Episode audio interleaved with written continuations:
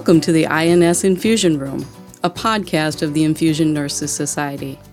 The Infusion Nurses Society is recognized as the global authority in infusion therapy and is devoted to setting the standard for infusion care. I'm Dawn Berendt, your podcast host and the Clinical Education and Publications Manager for INS.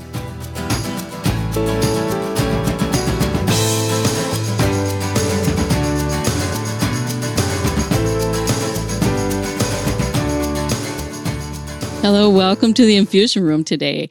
I am so happy I've got Maureen Berger with me. We're going to talk about the Dirty Dozen, and I bet you wonder what that is. Welcome, Maureen. Hi, Dawn. Thanks for having me back again. So yes. happy to talk about some of our favorite topics. Yeah. So isn't the isn't the title Dirty Dozen? Isn't that kind of strange all by itself? What are we talking about? well, whether you want to call it the dirty little secrets or just because it, it, contaminated things we're talking about, but Dirty Dozen, and this is just 12 of the things that we kind of pulled off the top of our heads, but these are the things that happen sometimes. Well, let's just say the things that happen sometimes when we're faced with a decision, when we're out there taking care of our patients. And Dawn, I'll always say that safety is what we choose to do with our patients when no one is looking. So the dirty dozen seems to fit right into that that whole concept. Okay. So let's dig right in. Number 1. It's really difficult to get on a new set of gloves after degloving and performing hand hygiene when you're in the middle of a dressing change.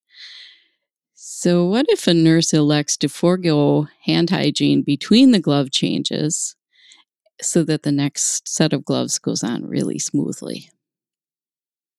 I'm sure that we've both seen this happen before, and we've even had this happen to ourselves in terms of what do we do when we have to take the gloves off and do hand hygiene in between. But if you think about what the principles are underneath, if the gloves have are you know when we go from clean to dirty and then we have to go back into clean again we have to change our gloves and you have to do hand hygiene because the surface of the gloves may have been compromised and certainly our hands are no longer clean and hand hygiene is required it doesn't take that long for alcohol to dry and it's worth it for our patients. Be prepared. Think through your procedure so that you're, you know the steps that you're going to do and you don't inadvertently create a situation where you have to change your gloves where if you'd have thought it through and organized the procedure, you may be able to get through without having to do that. Right. And I think sometimes what we do see is hand hygiene is performed, but maybe with just a tiny squirt of alcohol. Um, it's it's almost like stepping through the process, you know, checking the boxes, but really the full intent of that step was not completed because if your hands didn't get wet, eh, then they're not clean. That's right. That's now, right. one other thing that does help sometimes is it depending on the type of procedure and what you're doing, you may be able to double glove. And in doing so, you remove the top glove and you still have a glove underneath that hasn't been compromised. And a lot of times, if you're doing like a, a, large dressing change and removing the old and moving, and it's not a sterile procedure, that sometimes is a way to manage that. Mm-hmm. We do have to keep in mind, though, um, the the gloves that come out of a box on the wall. You know, they're pretty good but their percentage of effectiveness is limited. Um, they, they are not impervious. So we know that something does get through a glove. Let's go on to a different question. So, our next question is uh, when we're going to describe how an accident kind of happens and what we should do. So, a nurse is getting ready to spike a tubing set, and that spike just touches the finger on the way into the bag. um, eh, you know, I, I don't think any of us have not had this happen. I I agree with you. And uh, you know, when I think about that, because uh, and I've had something weird happen to me once. They had same thing with spiking something and and contaminating and having to wait for somebody to go and help you in the meantime. But you know, when you think of the fluid path on your IVs and the fact that that mm-hmm. tubing is, you know, it, it should be a closed system all the way through. And if you're changing a bag on it, it's really important that we remember that whole idea about the key parts and the key sites here, like from ANTT, because that spike there is going to be in that fluid for a long time. And you are yes. increasing the chances of microbial growth and contamination, and then you're just infusing bacteria into your patient. So mm-hmm, while mm-hmm. it seems like a, a very trite thing, it's You've actually a really that bag. You, you, have inoculated that bag, and in doing so, this is where you just say, "So, well, I guess we're going to change your IV tubing today." You know, because we're going to do that. The sad part is if you've already poked the hole in the bag, you got to toss the bag too. yes, absolutely. It just you just figure, you know, what what is the cost? How much how much time was saved? How much cost was saved? in relationship to how much harm could be done and yeah. it's, it's just it's always right to do the right thing it, it is always right to do the right thing. And like I said, now that we're leaving lines, you know, in for longer periods of time and our tubing sets are longer periods of time, it is critical that we maintain asepsis. Absolutely. Okay, so we're going to talk about a different type of accident. So the medication syringe. We're just getting ready to connect to a needleless connector and it slides off and again, we contaminate it. And there is medication in the syringe. We're all busy getting ready to medicate the patient, and we have now contaminated the tip of the syringe. And we could complicate that by saying, and it's a really expensive medication. My approach to this, because so every procedure works 80% of the time, right? And 20% of the time now we have to make a decision about what to do. Mm-hmm. And you know, if it's this is a regular medication that you're giving this patient, make sure first of all that you're slowing it down enough that you can make this connection without worrying about slipping off. But sometimes it's hard to get those in and sometimes it slides off. And if you're really going to do the right thing by your patient, you would stop and start this procedure all over again and go get another drug. But now you're stuck with what do I do when it's that $80,000 medication? Or infusion or any kind of thing like that. What else can you do there? You know, can you disinfect the end of that tubing in some sort of way? Can you mitigate the risk? And the answer to that question is I don't know if I can make that decision on my own. Somebody else is going to have to help me with that. Mm-hmm. Mm-hmm. It is a dilemma. It is a, a dilemma. dilemma. You know, throw in on top of that, maybe you have an immunocompromised patient. You know, then it really becomes, you know, now what am I talking about here? So knowing the principles of asepsis and the principles of decision making are critical here. And cost should not be an issue when we're trying to protect our patients. Yes. Yep. Okay. Here's our third question. What would you say to someone who scrubs the finger of a gloved hand with antiseptic so that they could repalpate the vessel during PIV insertion after that site has already been scrubbed. Oh, God.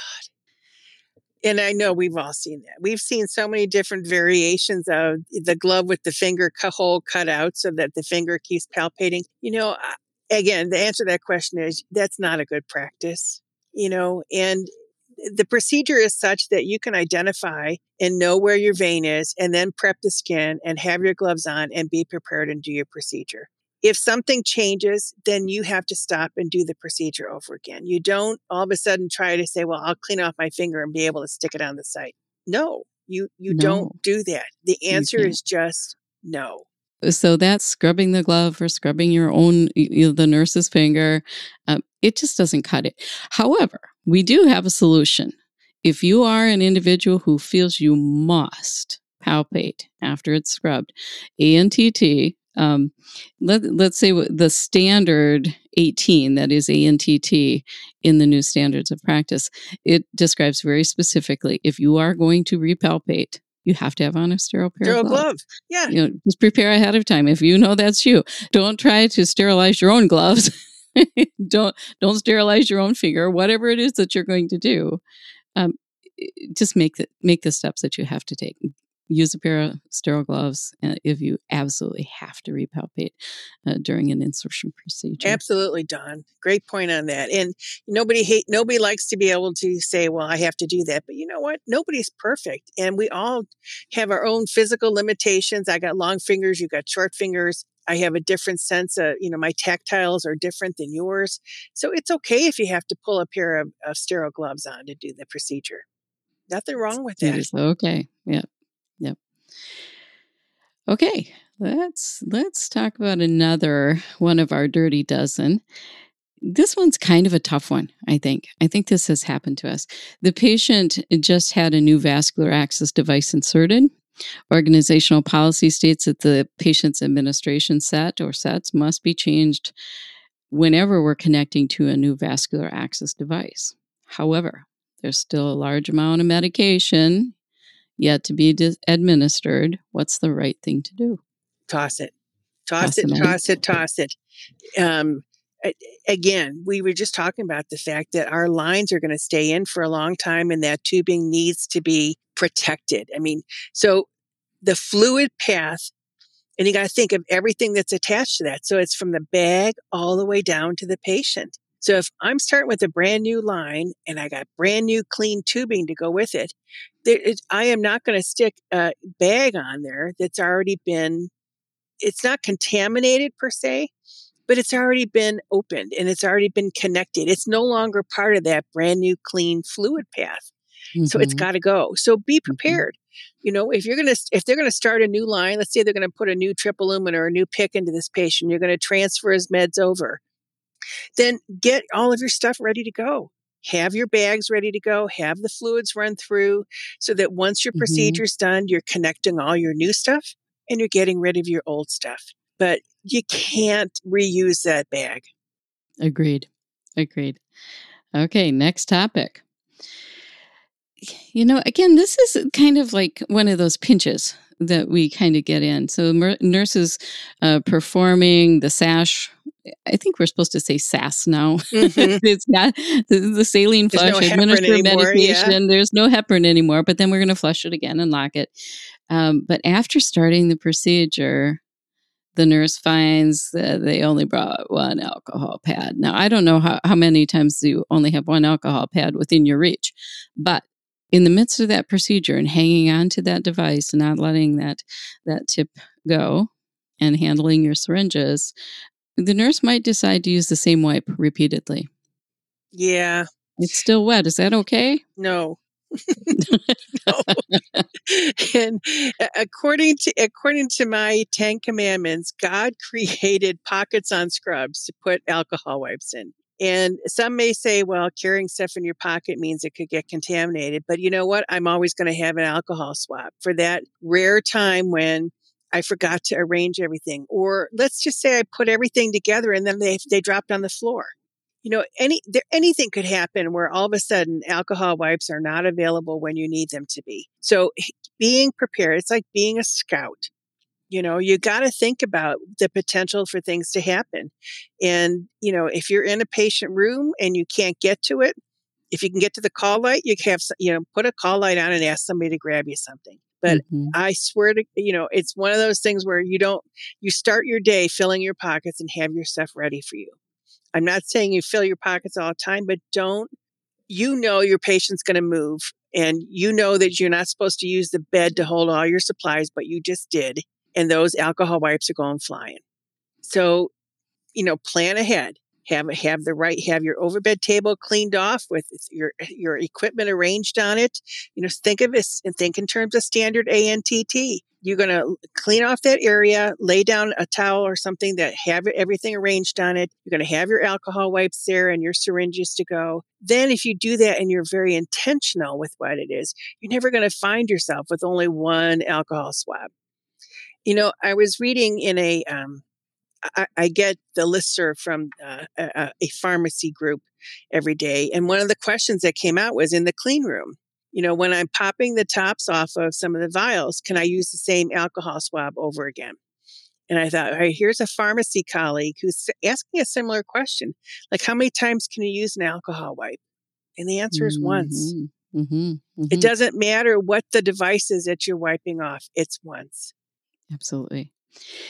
So as long as you mentioned vials, let's let's talk about that. So there's a myth out there that when you pop that little metal piece off of a medication vial that the stopper underneath is sterile.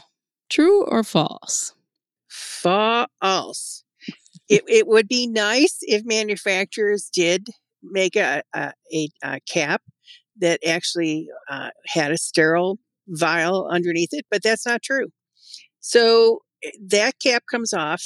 And it, although it's called a dust cap, it's not really protecting dust. There is more than dust underneath there. And you do have to wipe the surface of that. And that's a good, you know, you're taking that same idea that when you're using to connect like a needleless connector and you're going to take your alcohol swab and you're going to clean that off.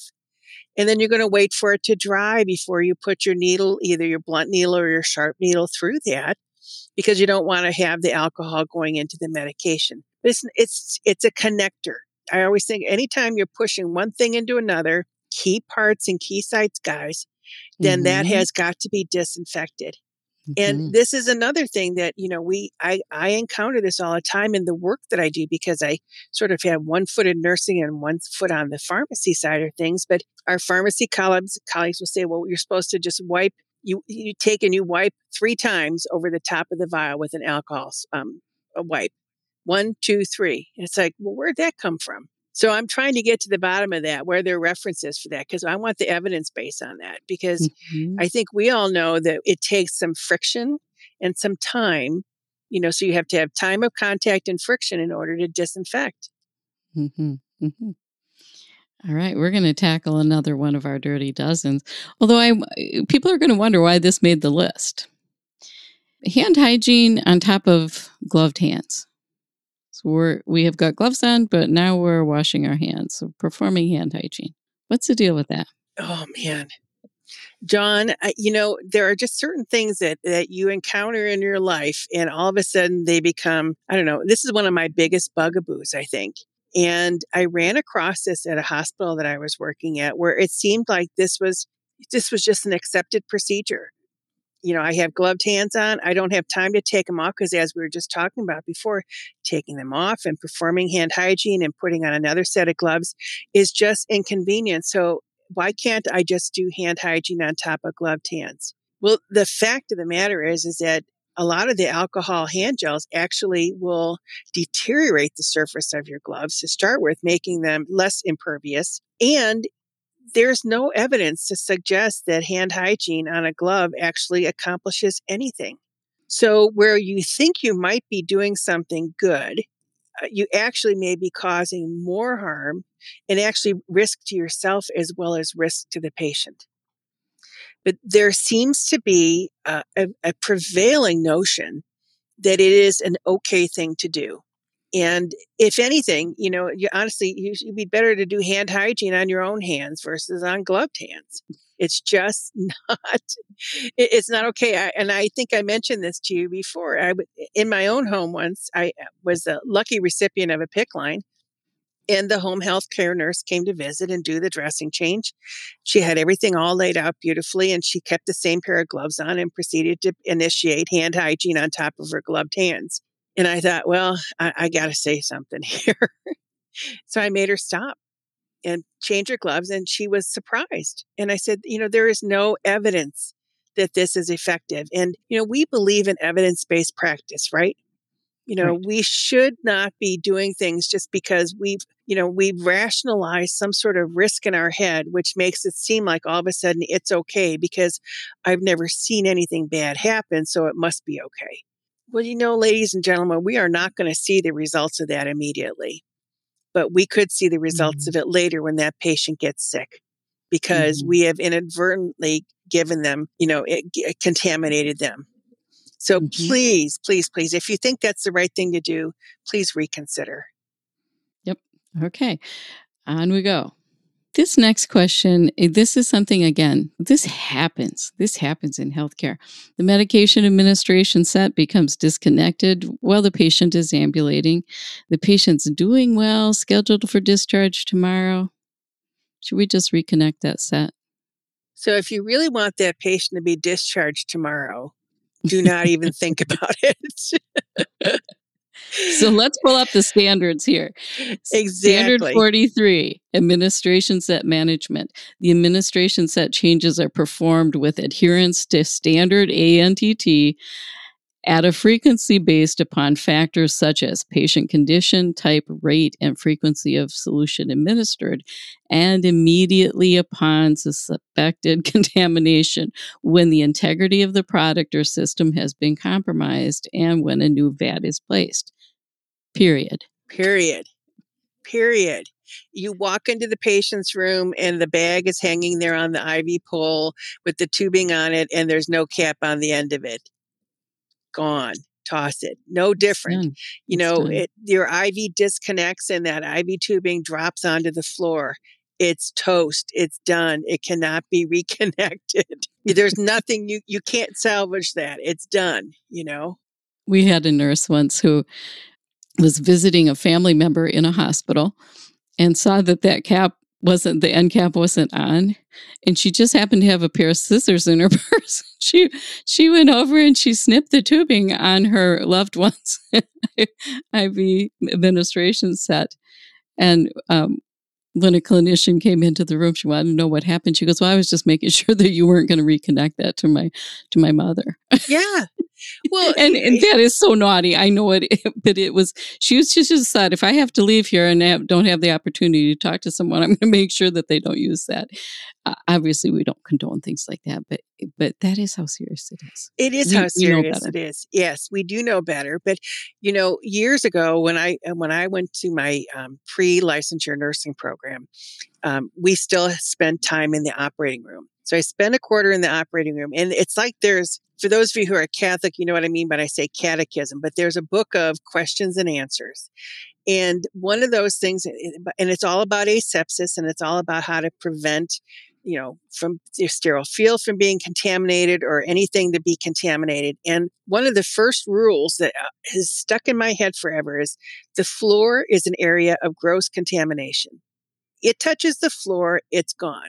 It touches the IV pole, it's gone. It touches anything that it's not meant to be connected to, it's gone. And how many times do we see people pick up a syringe off the floor and reuse it? Or even the people that pick up linens off the floor and reuse them? No, no, no. no floors no. are not mm-hmm. ever dis, floors are, cannot be disinfected, you know, because there's shoes on floors and, you know, you cannot disinfect a floor. So why would we think it's okay to pick up and reuse something? Never, never, never. Well, speaking of reuse, you know, I've been hearing some things about this, and I wanted to ask you what about reuse of a pre filled flush syringe? Like some of it gets used one time you flush and you use the the remainder of the volume. Are you hearing anything about that happening? Uh, interesting that you would ask me that question, Dawn. Well, actually, um, a colleague of mine, um, Candy Cross, and I, we did a survey last summer because we wanted, to, we'd heard that same rumor and we thought, well, let's just ask that question. So we surveyed 100 nurses, just bedside nurses in acute care hospital. So we wanted to get to the people that are most familiar with flushing and locking and giving medications. And we said, you know, um, let's talk about what your practices are with each different type of line, whether it's a peripheral or a PICC line or a central line, or even if it's a port or a dialysis catheter. And interestingly, nurses have some, eh, they've developed some interesting practices. And one of those is that for peripheral IVs, they will use the same flush syringe to flush before a medication and after the medication. So because with the peripheral, it, you know, most hospitals, 90 plus, 90% uh, of the hospitals all stock the 10 ml volume saline, mm-hmm. pre-filled saline flush syringes. And the nurses would use one of those syringes and use half of the volume, so five mLs before the medication and five mLs afterwards. So I guess the good news is is that they were flushing before and after, but the bad news is is they were using a contaminated syringe for the second flush. Do you know why? Uh, you know, we did follow up and ask that question because I was quite curious about it. Um, I think that not surprisingly, many people said they felt wasteful. It felt wasteful for them to only use half of the syringe and toss it. And the other thing is, is that there seems to be this idea that in my practice, it's not possible that I could have potentially had touch contamination occur. And, you know, touch contamination occurs eh, because our hands are on the syringes to start with. And as we're connecting that syringe to the needleless connector, it is very difficult sometimes to make sure that we don't inadvertently contact the tip of a syringe. And if I'm going to use that same pre-filled saline flush syringe to flush before and after, where is that flush syringe going after I have disconnected mm-hmm. it from the first flush? Mm-hmm. And mm-hmm. people are saying, well, I set it down over here, or I put it on top of an alcohol um, wipe, or, you know, I place it out of the way over here. All of those things are, you know, they're not acceptable because our hands are now contaminated and we're picking them back up again. And you and I both know that the patient zone around the patient is full of microbial contamination. And so we're mm-hmm. taking our beautifully cleaned hand hygiene hands and then putting these syringes down in areas where they're becoming con- and contaminated. And our hands are now contaminated and we're getting more bacteria all over our connections. So the answer to this question is, and then the final reason why, and this one was the one that was most surprising, is that nurses were avoiding using two syringes because they were concerned about the environment. Oh. Mm-hmm. And, and, and this end, there was a definite um, trend from an age point of view. So the older the nurse, the less concerned about the environment. The younger the nurse, the more concerned. So this practice of reuse had several reasons. So cost and waste and, and environmental, but environmental uh, concern was most prominent in younger nurses. And I mm-hmm. think that says a lot. You know, so there's a couple of different messages there. First of all, to organizations that only stock the 10 ml volume of pre-filled saline flush, they really might want to consider stocking a smaller volume so that it doesn't really mm-hmm. reduce the plastic waste, but it reduces the opportunity of reuse because the yes. patient is still the priority here. You know, we have many competing priorities in our life, but the patient is our priority. The environmental concerns need to be more the concern of the manufacturer to be thinking about different ways to package and provide pre-filled saline flush. It's, but when it comes to us taking care of our patients, it's not our job to solve for that problem. Our job is to pre- prevent any kind of microbial contamination to our patients. Mm-hmm. And so reuse of that mm-hmm. syringe is never appropriate guilty as charged, we've all done it. But the more I've learned over time and the more I've understood touch contamination, the more firmly against that practice I feel. Mm-hmm, mm-hmm. And those, the five mil syringes actually have a wide barrel, the same size barrel as a 10 ml syringe. It's, um, they're really pretty handy. Um, so, and even for patients who uh, we need to fluid restrict and watch every drop. Um, that's a, a, really nice solution there as well. Mm-hmm. All right, we've got just a couple more things to talk about, and then I've got another item that I'm going to ask you to tell us about when. Oh, okay. Okay, so we've got just a couple things. Um, one is when the skin prep is rushed or the cleansing of the needleless connector is rushed. And I don't think that there was ever a time in nursing where we couldn't understand the value of time, the weight of the volume of work that nurses do. Um, so we certainly get that. Um, rushing a scrub, rushing a needleless connector scrub.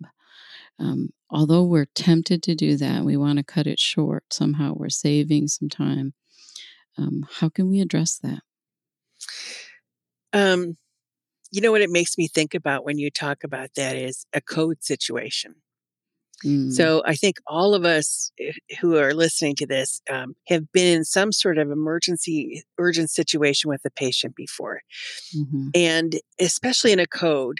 And it used to be that we would be uh, rush, rush, rush, rush, rush, and hurry, hurry, hurry, and you know you're slamming medications and and, and you're sort of throwing kind of it's, it's chaos and throwing yeah. caution to the wind.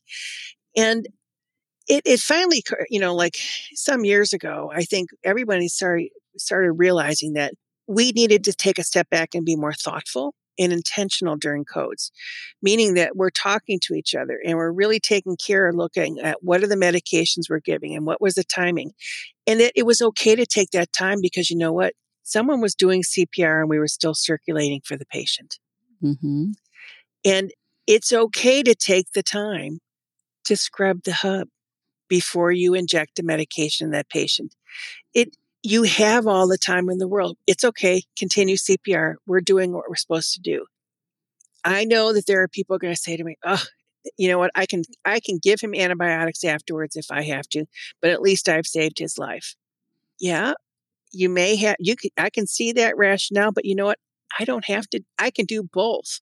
I can both prevent him from getting an infection and save his life because there is time. And scrubbing the hub doesn't take that long.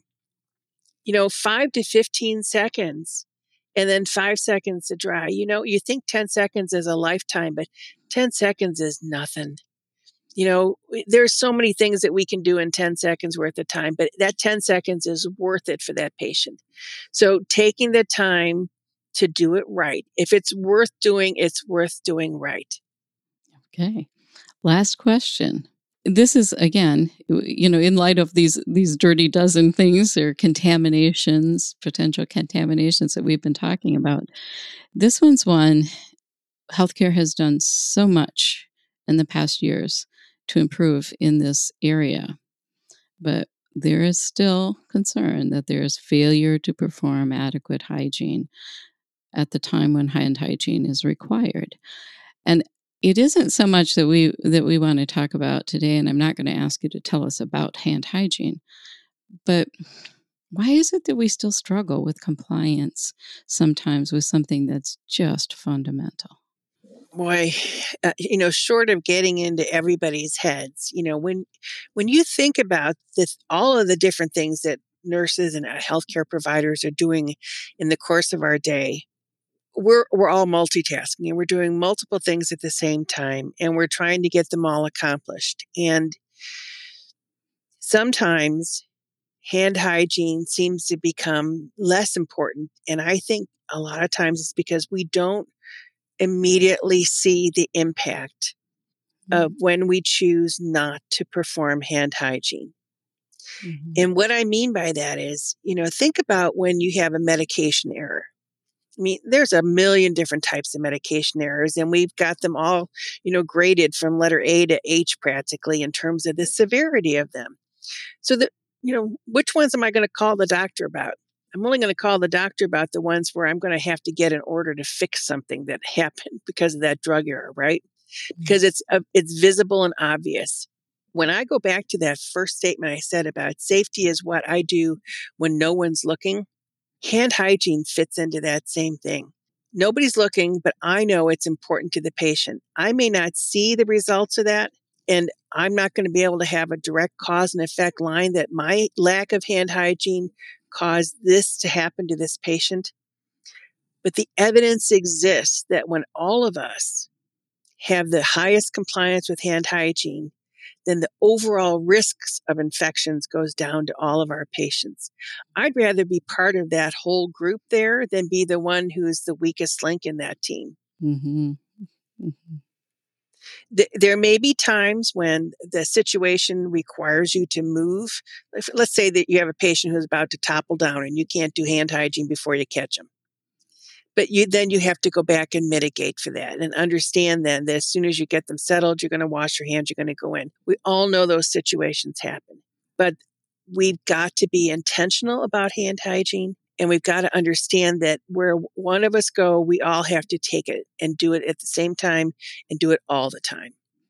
Yep. Or being or fully we committed to fundamentals. Yes, it's the fundamentals. But this has this is one of those things where it, we're not going to go back to not washing our hands.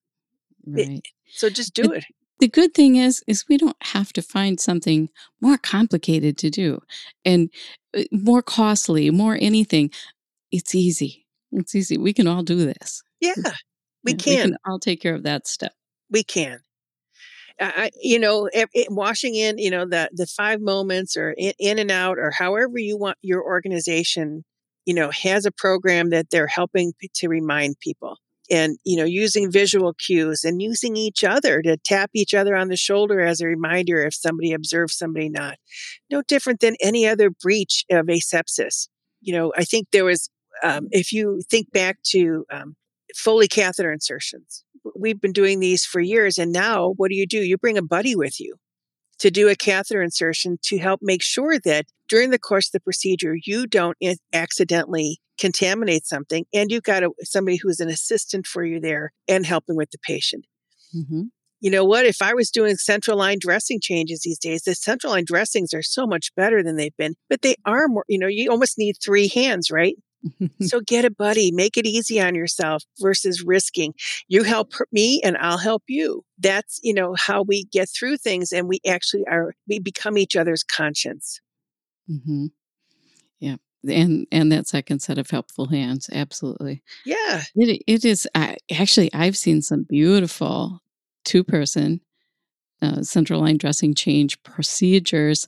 And we're not saying that's absolutely necessary, but when people do it, it works so slick because one person is timing, one person is the one that removes the the contaminated dressing the next person is the one that steps in and does the sterile part and the the first one goes to timing the scrub and it abbreviates the amount of time that it takes. Uh, it, it, certainly does give you that that strength of knowing each step was performed in the way that it should be. You don't lose your track you know track of where you are in the procedure and it's it's just a very helpful thing. So yes sometimes a buddy is all you need. Yep. So, Maureen, I um, have yep there we go we're going to close that into the discussion huh no thank you so much for for all of this discussion that we just had but i have got another question for okay. you okay you are slated for ins 2021 our conference that we're having in august this year and um, you have a, a, session that you're going to present. So I'm going to have you tell us a little bit about that session and also a little bit about yourself. What's your background? What do you do? We could have done that at the top of the show, but I'm going to have you tell us now. Well, gosh, Dawn, thank you for for promoting this. You know, um, I mentioned before that um, my colleague Candy and I had done this survey of nurses and their practices around flushing. But one of the things that we didn't expect to find out was that there is a sizable percentage of nurses who are not flushing, especially peripheral vascular access devices, prior to medication administration. Hmm. And it appears that there's some rationalization of the risk that is driving that behavior. Um, so we're going to talk about um, kind of novel things that people have begun to do, um, how that relates to that concept of normalization of deviance, which you and I have talked about mm-hmm. before, mm-hmm. and how um, you know, we have standards for how we're supposed to take care of patients, and then there's the reality. And the reality is we may be deviating in a way that is not in the best interest of our patients. And so sometimes novel should be no. so that that's the that's the, the what we're going to explore during my session in August. Um, just a little bit about me. Thank you for asking that question. So, registered nurse, uh, my background was in critical care for a long time, worked for a long time as a critical care clinical specialist, and then moved into the world of both hospital and nursing administration and have held um, several different types of roles over my career. Um, everything from managing a burn center to being the director of perioperative services to uh, leadership roles in quality and safety and risk and infection control. And I think that having um, twice now, I've had infection control um, programs underneath my um, responsibilities. And it's really brought me to uh, my appreciation, I think, of vascular access and infusion nursing as well. Mm-hmm. So, in my current role as the chief nursing officer with Visant, um, I do work in hospitals, um, uh, mainly around medication safety of injectables and some work around drug diversion risk assessments and prevention. And then I also do a little bit of work with industry um, to try to help industry understand better what the needs are at the bedside. Excellent. So um, I really appreciate um, the relationship that we've uh, that you and I have had over a number of topics as they relate to nursing and quality and safety and infusion. And I'm really looking forward. I'm looking forward to speaking at the INS meeting. You know what? We are we are planning an on ground conference in in August in Las Vegas, and you know we're we're just going to stay open to that. Um, that's that's our goal, and we'll see what the rest of the year brings. Well, March 19th, I get my second vaccination, so I'm looking forward to being out and about again. And keep your mask on. Yes, ma'am. All right. So thank you, Maureen, for being with me today on the Infusion Room. It's always a pleasure to talk with you. My pleasure. Absolutely. Thank you, Dawn.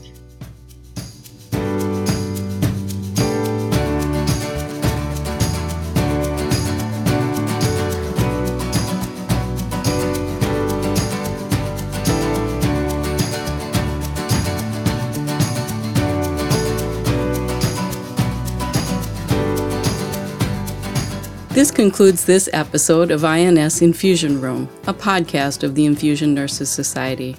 We welcome your comments. You can reach us at infusionroom at ins1.org. That's infusionroom at ins1.org. Thank you for listening.